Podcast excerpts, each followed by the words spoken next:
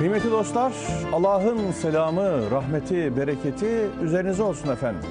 İbret aldın mı programımızla huzurlarınızdayız. Programımızda biliyorsunuz en son e, Hazreti Nuh'un kıssasında yerin kaynaması mı diye yorumlayacağız, başka türlü mü yorumlayacağız?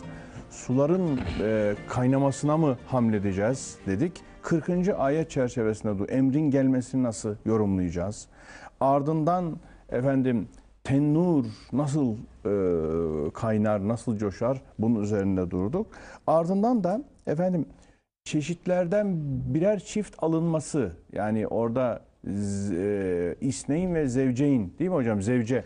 Zevceyn Zevceyn isneyn e, tabirini kullandık. Onun üzerinde biraz durduk. Bu ne anlama gelir? Yani sadece hayvanlar ya da canlılar için mi kullanılacak yoksa bitkiler başka şeyler de ifade ediyor mu? E, son programımızı biraz hatırlatmak istiyorum. Bunlardan bir çift alınmasını söyledik. Sonra aileden kastın ne olduğu esası üzerine durduk ve iman edenlerin gemiye yüklenmesi. Bu iman edenlerin de efendim az bir topluluk olduğu, zaten çokluğun önemli olmadığı, burada azlığın, kemiyetin daha doğrusu önemli olduğunu, Keyfiyetin. şey, keyfiyetin e, özür dilerim, önemli olduğunu, kemiyetin önemli olmadığını çokluğa kafayı taktığımızda pek acayip noktalara, çok e, kötü, olumsuz noktalara gidebileceğimizi işaret etmeye çalıştık 40. ayet çerçevesinde.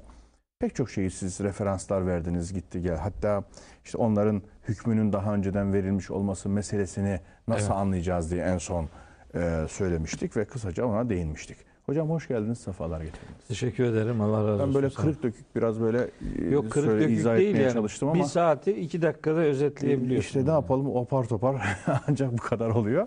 Kusura bakmayın. Gayet güzel. Estağfurullah. Şimdi hocam kaldığımız nokta efendim 40. ayetten sonrası ki 50'ye kadar e, konuşacaklarımız var. Evet var. Hud suresinin 40. ayetini geçen programda konuştuk. 41'den itibaren de yolumuza inşallah devam edeceğiz. İnşallah. Söz sizindir hocam. Meal okuyacak mısınız? Okuyayım isterseniz. Yani Hadi bakalım. isterseniz Hatırlatalım. He, yani benim planım 41'i, 42'yi, 43'ü hatta 44'ü de okuyabilmek. Peki. Bismillahirrahmanirrahim. Okuyalım o zaman. Nuh dedi ki gemiye binin onun yüzüp gitmesi de durması da Allah'ın adıyladır. Şüphesiz ki Rabbim çok bağışlayan, pek esirgeyendir. Gemi dağlar gibi dalgalar arasında onları götürüyordu.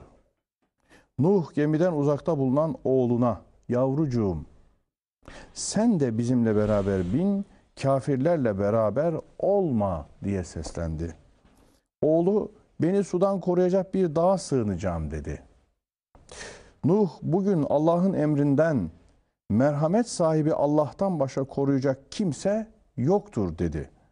Aralarına dalga girdi. Böylece o da boğulanlardan oldu. 44'ü okuyalım hocam. Nihayet ey yer suyunu yut ve ey gök suyunu tut denildi. Su çekildi, iş bitirildi. Gemi de Cudi dağının Cudi'nin üzerine yerleşti ve o zalimler topluluğunun canı cehenneme denildi. Böyle bir meallendirme yapılmış. Ta siz ona bir Evet. takım kayıtlar koyacaksınız. Anlıyorum jestlerinizden, mimiklerinizden. Peki. Hocam söz sizindir. Buyurunuz. Evet. Ee, Yusuf Bey 41. ayetten itibaren konuşalım istedik. 40. ayeti uzun uzadıya ifade etmeye gayret ettik. Evet. Şimdi iki ayet arasında iki kelimeden hareketle bir şey söylemek istiyorum. Buyurunuz. Şimdi 40. ayette Rabbimiz buyurmuştu ki Hazreti Nuh'a Kulna ihmil fiha Evet. Oraya yükle. Bu ayette ise irkebu fiha diyor. Anlaşılıyor ki 40. ayetteki oraya yükle ifadesi hamele kökünden Hı hı, gelen kelimeler belli ki oraya iradesiyle gelemeyecek varlıklara yönelik bir emir. Hı hı. Yani onları birinin oraya taşıması, Taşıması gerekiyor. gerekiyor. Sürüklemesi gerekiyor. Her neyse yani bir işte hamallık kısmı var meselenin. Yükle denilmesinden anlaşılıyor. Anlaşılıyor. Evet yani biri bu işi götürecek, biri o noktada işlev görecek. Burada ise irkebu fiha.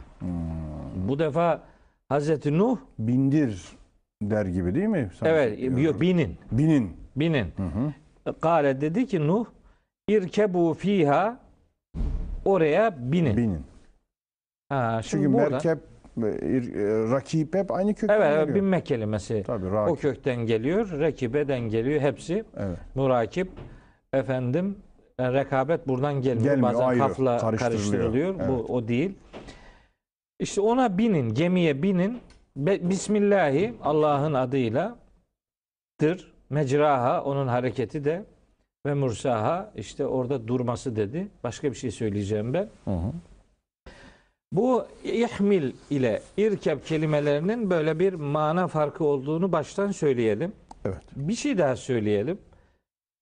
Gale dedi ki Hazreti Nuh, irkebu fiha gemiye binin. Bunu ben o gemiyi iki program önce hani hakikat gemisi tufandan kurtaran vesile olarak algılamıştık. Hani ona biz vahiy gemisi demiştik. İslam gemisi demiştik. Hakikat gemisi demiştik. Belli ki o gün kurtuluş için o gemiye nasıl binmek gerekiyor idiyse bugün de onun temsil ettiği ya da o gemiyi temsil eden İslam'a, Kur'an'a, hakikate insanların kendisini taşıması gerekiyor. Yani gemiye uzaktan bakmakla tufandan kurtulmak mümkün değil. Gemiyi seyirle olmuyor bu iş. Ona binmek gerekiyor. Yani onunla bütünleşmek gerekiyor. Şimdi bu, bunu günümüze ben çok çok önemsiyorum bu ifadeleri. Şimdi bunun bugün karşılığı şu.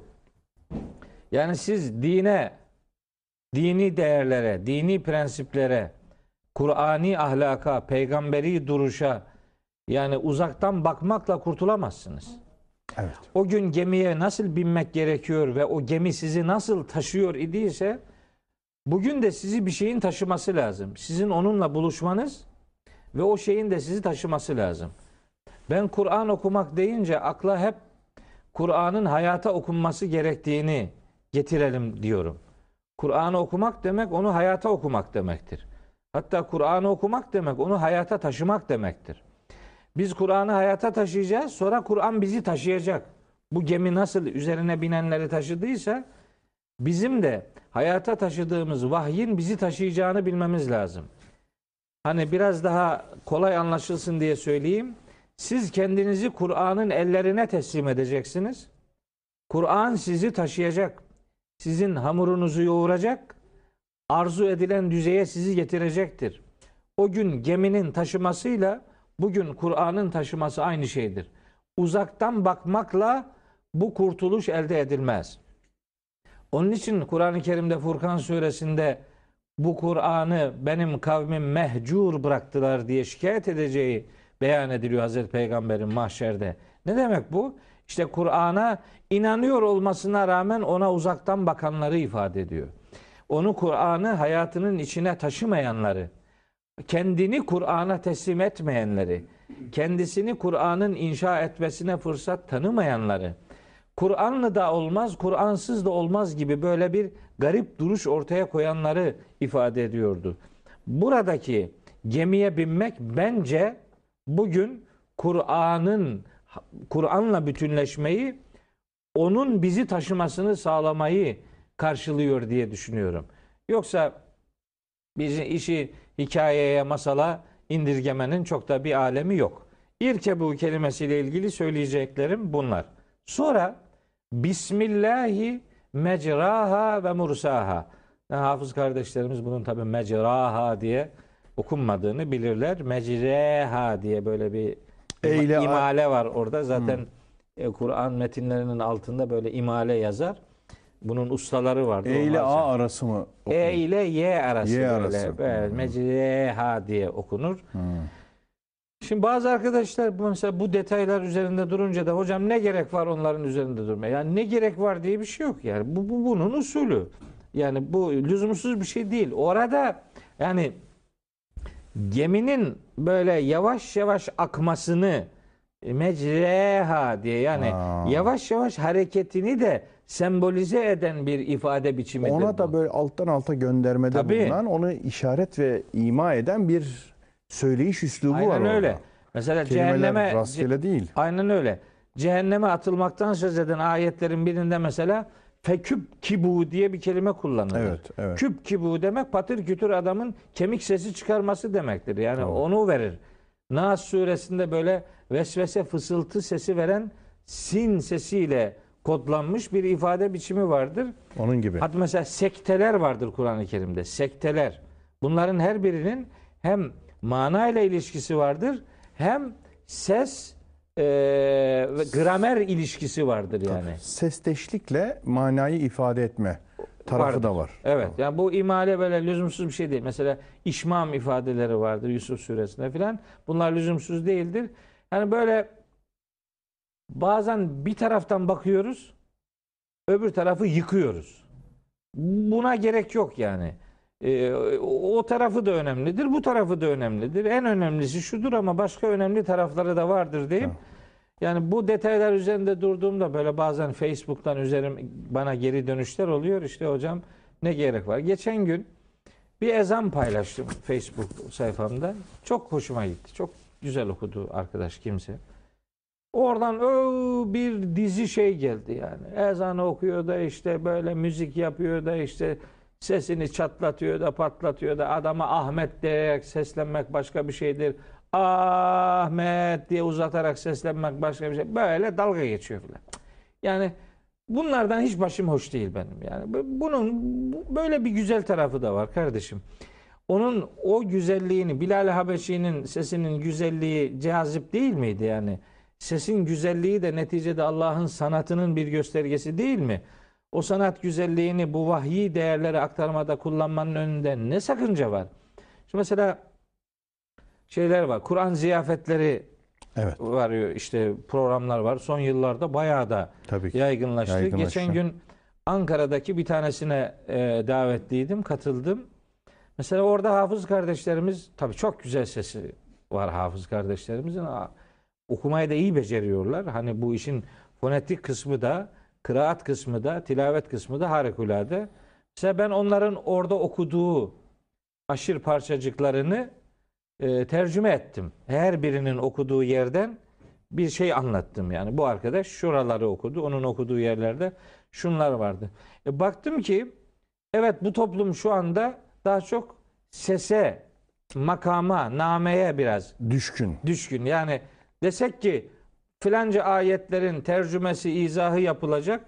İşte koca bir salondu o. Belki onun beşte biri dolmayacaktı. Ama oraya beşte beşini dolduracak bir kalabalık geldi. Eyvallah. Yani orayı orayı daha güzele dönüştürmek varken orayı dağıtmanın bir alemi yok. İşte gittik orada okunan kısımla alakalı işte tercümeler yaptım. Mesajlar vermeye gayret ettim. Buradan ilan edelim bu Kur'an ziyafeti programları yapan kardeşlerimize. 4 tane 5 tane hafız okuyup tabi her biri de 20-25 dakika okuyor. Bayağı uzun sürüyor program. Yani bir hafız okusun veya iki tane okusun ama ne olur okudukları pasajları arada arada salat selam getirerek şeyi e, geçişleri sağlıyorlar. Salat selam da getirsin eyvallah ona da diyecek bir şey yok ama o aradaki metinleri e, onlara tercüme edecek bir program zenginleştirmesi de yaparlarsa çok iyi olur. Büyük bir hayra hizmet etmiş olurlar. İşte bu imaleden bunları ifade etmiş oldum. Asıl söylemek istediğim şu. Bismillahi mecreha ve mursaha. Biz anlıyoruz şimdi buradan. Bu Bismillah ifadesi Kur'an'la Hz. Muhammed'le başlamış bir ifade değil. Belli ki bunun ta Hz. Nuh'a kadar giden elbette onun konuştuğu dil Arapça değildi ama Arapçada Bismillah'ın ifade ettiği mana neyse Ay, onun orada konuştuğu dilde de o mana e, kullanılıyordu. Evet. Bismillah'ın geçmişi insanlık tarihi kadar eskidir dersek hiç yanılmış olmayız. Zaten biz bunu neticede Hazreti Süleyman'ın Belkıs'a yazdığı mektupta da innehu min Süleymane ve innehu bismillahirrahmanirrahim diye Nemil suresinin 30. ayetinde geçiyor. Orada da var. Kur'an zaten başlarken ikra bismi rabbike diye başladı. Eğer ilk ayet Alak suresinin ilk ayeti ise indirilen ayet Bismi Rabbike orada var ama bence ilk indirilen ayet Besmele'dir. Dolayısıyla Besmele de bu kültürün, bu dinin bu değerler sisteminin vazgeçilmez esası olarak önümüzde duruyor. Değerini ta Hazreti Nuh'tan yani insanlık tarihi kadar eskiden getiriyor. Evet. Bunu da ifade edeyim. Bir şey daha söyleyeyim. Yusuf Bey belki bu biraz sıra dışı olacak ama varsın olsun. Yani kafa karışacaksa da karışsın bir şey olmaz. Biz karışmayan kafadan hayır gelmez diyoruz. Kafa karışabilir ama karışık kalmamak kaydıyla. Şimdi Bismillahi hani buradaki bu isim kelimesi e, biz onu ad olarak, isim olarak tercüme ediyoruz. Doğrudur bu yanlış değil ama bu isim kelimesi kelime olarak sümüv diye bir kökten geliyor. Sümüv yükseklik, yücelik demektir. Uluhiyet, azamet ifade eder. Bismillahi Allah'ın adıyla manasına geldiği gibi Allah'ın yüceliği sayesinde, onun kudretiyle, onun sistemiyle, onun yarattığı kanunlarla, prensiplerle, onun müdahalesiyle şimdi bu gemi gidecek. Yani gemi tek başına gitmiyor. Gemi ile suyun ilişkisinde suyun itme kuvveti olmasaydı gemi yürüyemeyecekti, yüzemeyecekti. Dolayısıyla kainattaki bu varlıklara mesela Yasin suresinde gönderme yapılır. Orada yedi tane madde vardır. Kainat kitabından yedi ayet diye. Onun yedincisi ve ayetun lehum enna hamelna zürriyetehum fil fulkil meşhun ve halakna lehum min mislihi ma yerkebun ve in neşe nugrikhum fela sarika lehum ve la hum yungazun illa rahmeten minna ve meta'an ilahin. Ayetlerinde Allah'ın kainat kitabında suyun itme kuvvetine dair bir gönderme vardır.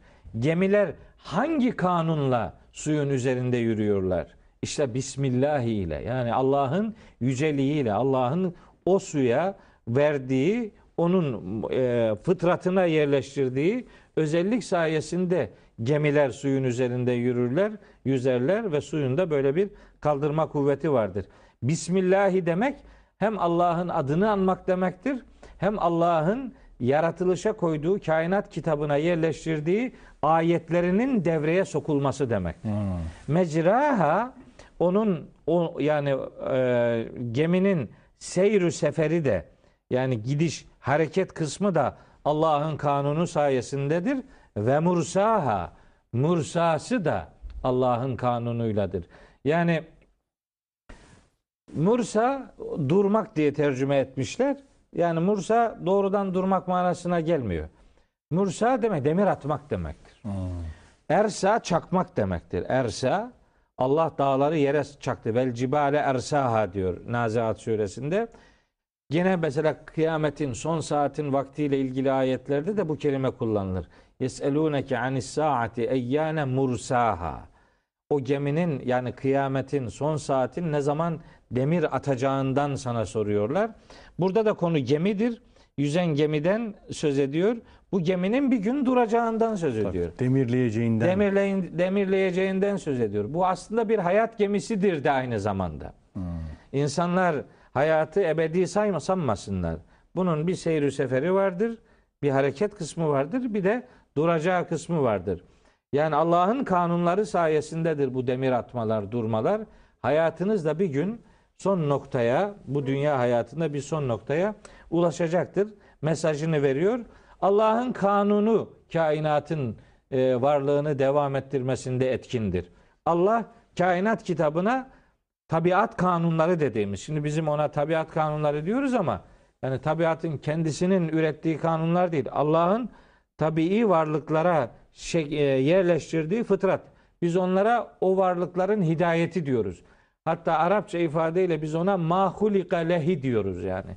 Ne için yaratıldıysa işte onun için programlanmasıdır. Suyun özelliği de odur, geminin özelliği de odur. Hareketi de o kanunladır, durması da demir atması da o kanunladır.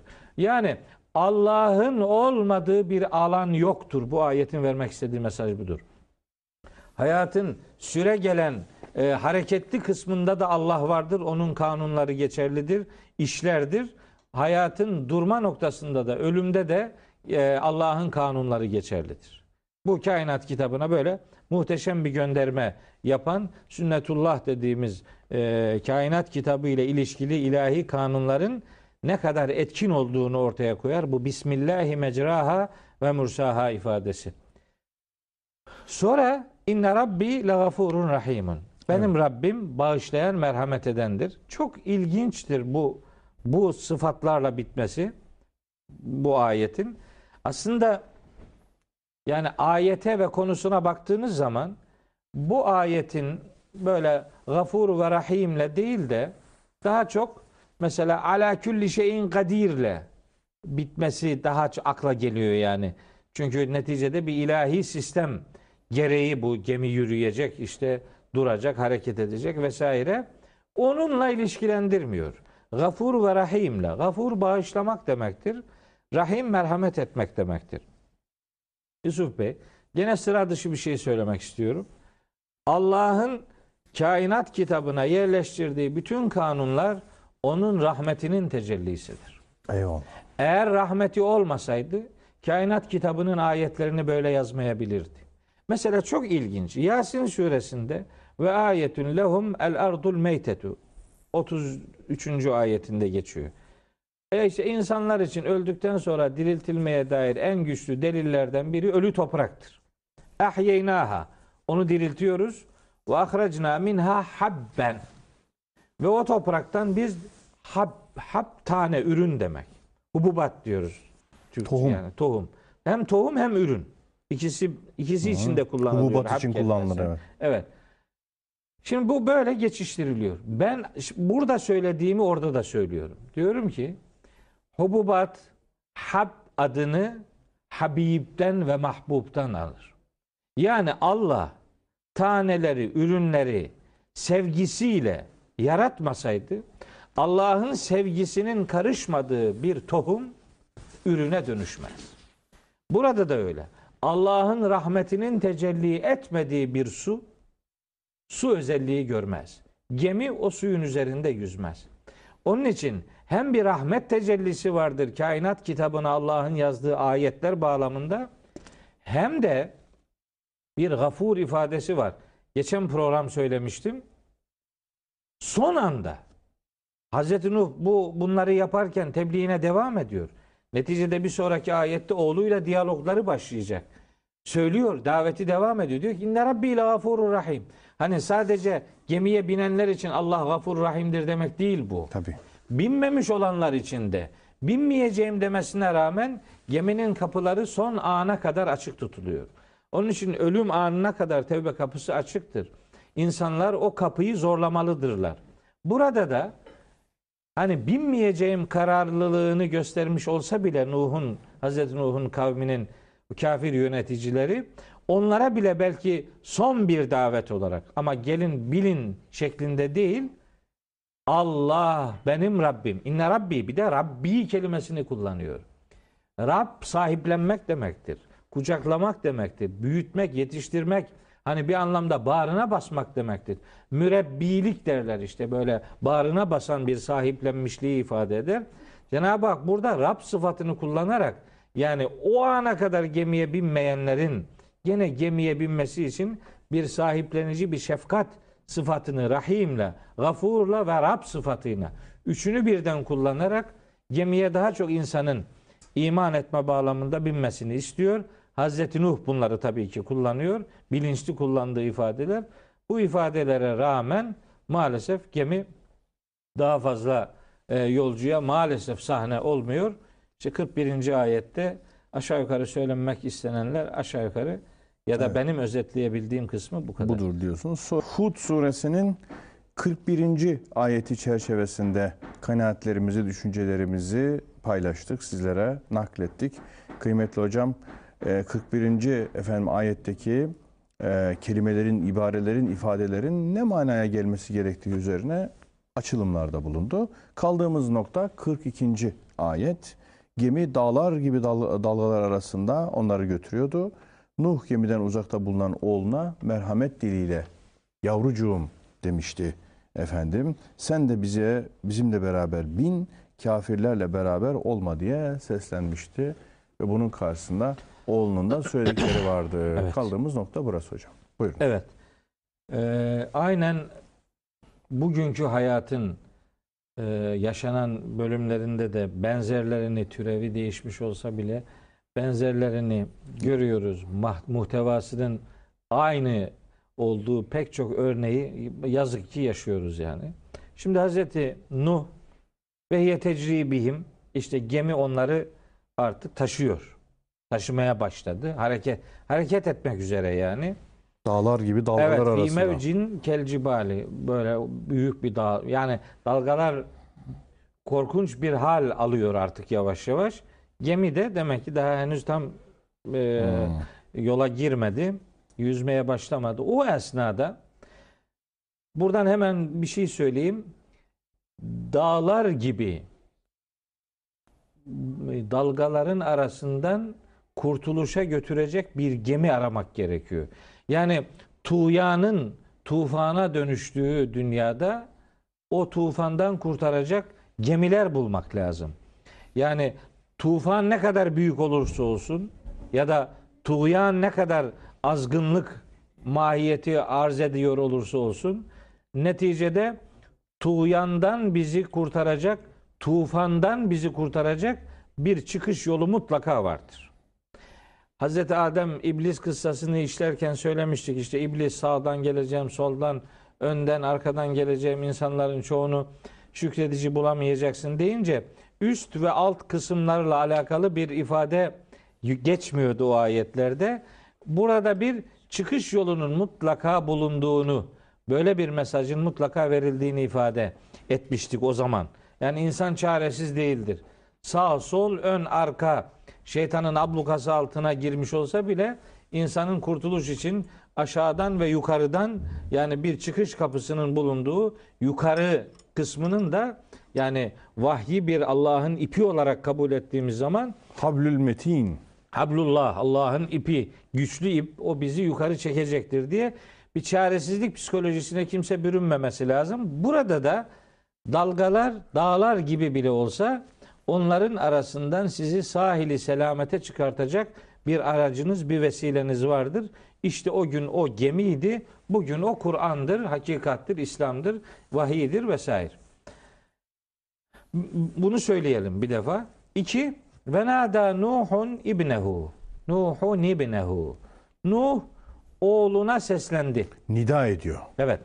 Sesleniyor. Ve seslenirken de diyor ki ve kâne fî mazilin. Çocuk böyle uzakta bir yerde. Bir kenarda. İtizal etmek, ayrılmak demektir. Evet. Mazil de böyle uzakta bir yerde duruyor. Buradan anlıyoruz ki baba çocuktan uzaklaşmaz. Çocuk babadan uzaklaşıyor. Yani Ayrık duruyor. e, kendisi kendisi e, fark ortaya koyuyor. Ben ayrılıyorum der gibi kendisi kenara çekiliyor. Burada oğlu, Baba itmiyor oğlu yani. olması da enteresan. Yani bana o da ilginç geliyor. Peygamberin oğlu. Evet. Yani kızı değil mesela. Evet bilmiyorum kızlar daha munistir. Yani gene kızın da yaramaz olanı çıkar da Çıkar da şimdi Hazreti Nuh'un oğlu çok ibretlik bir levha. Oğlu. evet oğlu. Niye kızı değil? Çünkü bir alimden hatırlıyorum diyor erkek çocukların terbiyesi daha zordur diyor. O çok kesin. Yani erkeklerin terbiyesinin daha zor olduğu çok kesin. Kızlar daha munis, daha Daha, daha, yatkın. rahat, daha belki yatkın. rahmet, merhamet, şefkat damarından Yani dolayı. yapılarında o var. Bu, bu, bu delikanlı bu sıkıntı bir adam bu. Yani çok çok Evet. sert şeyler söylüyor babasına. Çünkü evet bayağı çok çok sert. bayrağı açmış yani. Aynen öyle. Ve kâne fî mazilin böyle kenarda duruyor. Oğlu babası itmiyor. Oğul kendisi Ayrılıyor. bir duruş ortaya koyuyor. Hani bu hep böyledir Yusuf Bey. Yani hepimizin çocukları var Tabii. böyle. E yani ergenlik çağına gelince 13, 14, 15'lere, 16'lara falan gelince Palazlanma başlar. başlıyor işte ben ben de varım diyor Evet. yani. Tamam sen de varsın ama yani sen niye varsın? Yani neyle varsın? Seni var eden değerler onlara sahip değilsen senin varlığın çok da bir anlam ifade etmiyor. İşte Nuh'un oğlu. Koskoca Ulul Azim peygamber oğlunu kurtaramadı işte yani. Bunun daha lamı cimi yok. Tabii. Yani babayla övünmenin bir alemi yok. Evet. Atayla dedeyle övünmenin bir alemi yok. Bu kıssanın bu parçasının anlatılmasının sebebi budur aslında. Babam peygamber bile olsa sen kendin hidayete, hidayet yoluna tercih koymamışsın. Baban seni kurtaramaz ve selam. ilahi adalet e, ayrım yapmaz. Yani bir suçu şu işlediyse cezası neyse bu işlediyse onun da cezası aynıdır. Peygamber oğlu olmak ya da peygamber babası olmak veya peygamber eşi olmak sonucu değiştirmiyor. Bunlar onun için anlatılıyor. Aslında hukukun önünü açıyor Kur'an-ı Kerim. Yani insanlar adam kayırmacılıkla hukuku katletmemelidirler. Tabii. İşte koskoca peygamber Hazreti Nuh oğlu ben de varım diyor. Hatta ben senin değerlerine karşı bir duruş ortaya koyuyorum deyip kenara çekiliyor. Diyor- Fakat Hazreti Nuh hala merhamet diliyle konuşuyor. evet hem de diyor ki ya Yavrucuğum. Evet ya buneyye ya buneyye yavrucuğum evladım hani canım ciğerim diyor. Evet. Ya bu bir baba şefkati. Bu acayip bir şey. Yani anneler tabii çok daha yürekleri e, kaynayarak e, çocuklarına karşı daha çok e, da- daha sarmalayıcı bir pozisyon ortaya koyuyorlar ama yani babaların içindeki şefkat annelerinkinden daha az filan değil yani. Ben bir baba olarak yani e, tabii çocukların annesinin çocuklara karşı hissiyatını biliyorum. Onu yüzde yüz anlayamasam bile ama e, ben kendim kendi üzerimden biliyorum. Benim benim çocuklarımın benim için ne anlam ifade ettiğini çok iyi biliyorum. Dolayısıyla Hazreti Nuh'u çok iyi anlıyorum. Ya buneyye. Babası oğluna ya buneyye diyor. Halbuki biz bunun bir tersini de biliyoruz Kur'an-ı Kerim'den. Evet. Hazreti İbrahim ve babası örnekliğinden babası oğluna e, inkardan kaynaklanan, Kaynaklanan. bir e, kararlılık varsa ya İbrahim'u diyor bu defa. Evet. Ey İbrahim diyor. Yani yani değerden beslenmiyorsanız şefkatiniz de icabında Köre- törpüleniyor, törpüleniyor, yani. köreliyor. Köreliyor. Şimdi Hazreti Nuh peygamber o bir adamı atamaz. Bir adamı silemez. Hele bu karşıdaki çocuğuysa onu hiç silemez. Ona hitabında olabildiğince şefkat ifadeleri kullanıyor. Hazreti Nuh'un kıssasını anlattığımız ilk programlarda demiştik ki sahiplenici bir şey vardı. Üslubu vardı. Üslubu, evet. Ya kavmi diyor ikide bir. Yatsıyıcı, dışlayıcı değil. Evet. Hem ya kavmi diyor, sahipleniyor. Hem davet kelimesini kullanıyor. Daavtu, daavtu diyor yani.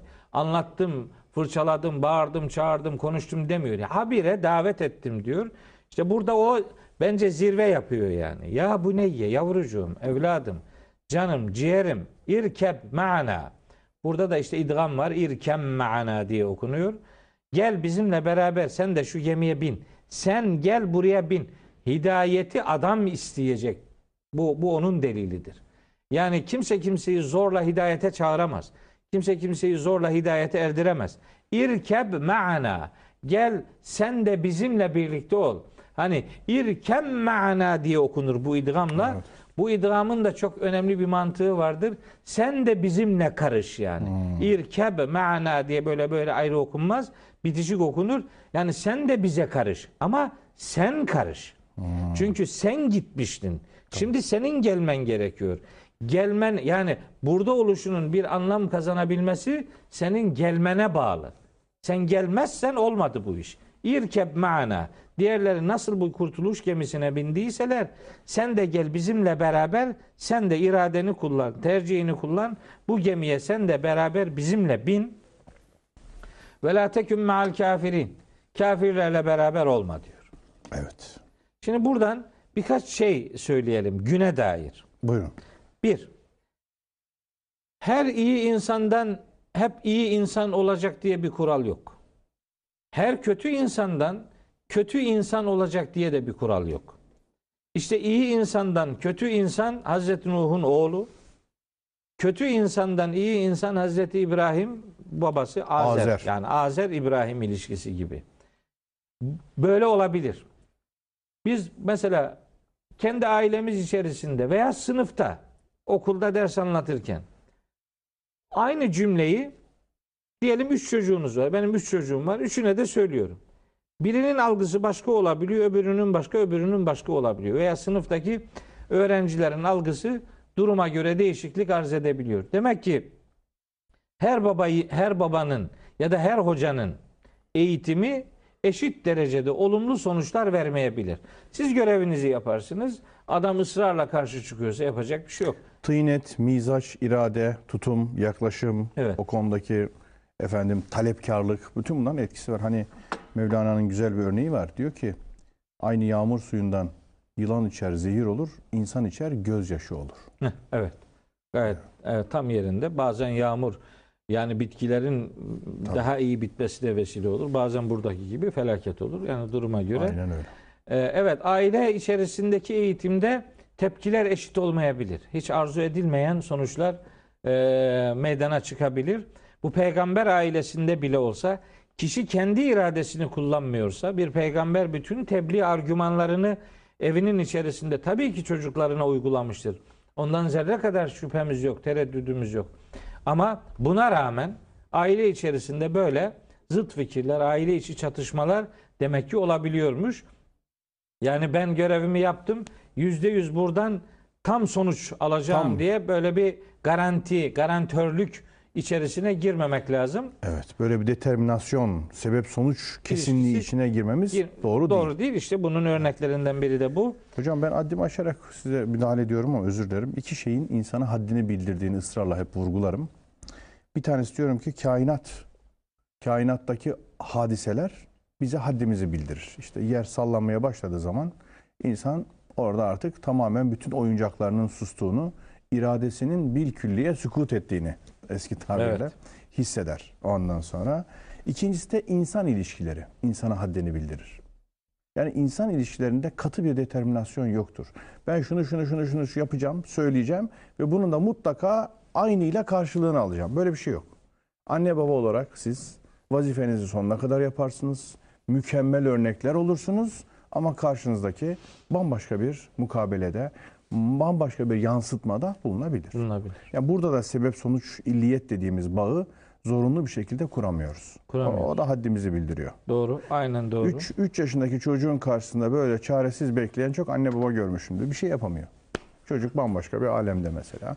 Diyelim ağlayarak bütün işi yapmaya, yaptırmaya alıştırılmış bir çocuk. Evet. Anne baba çaresiz, koskoca küheylan gibi insanlar.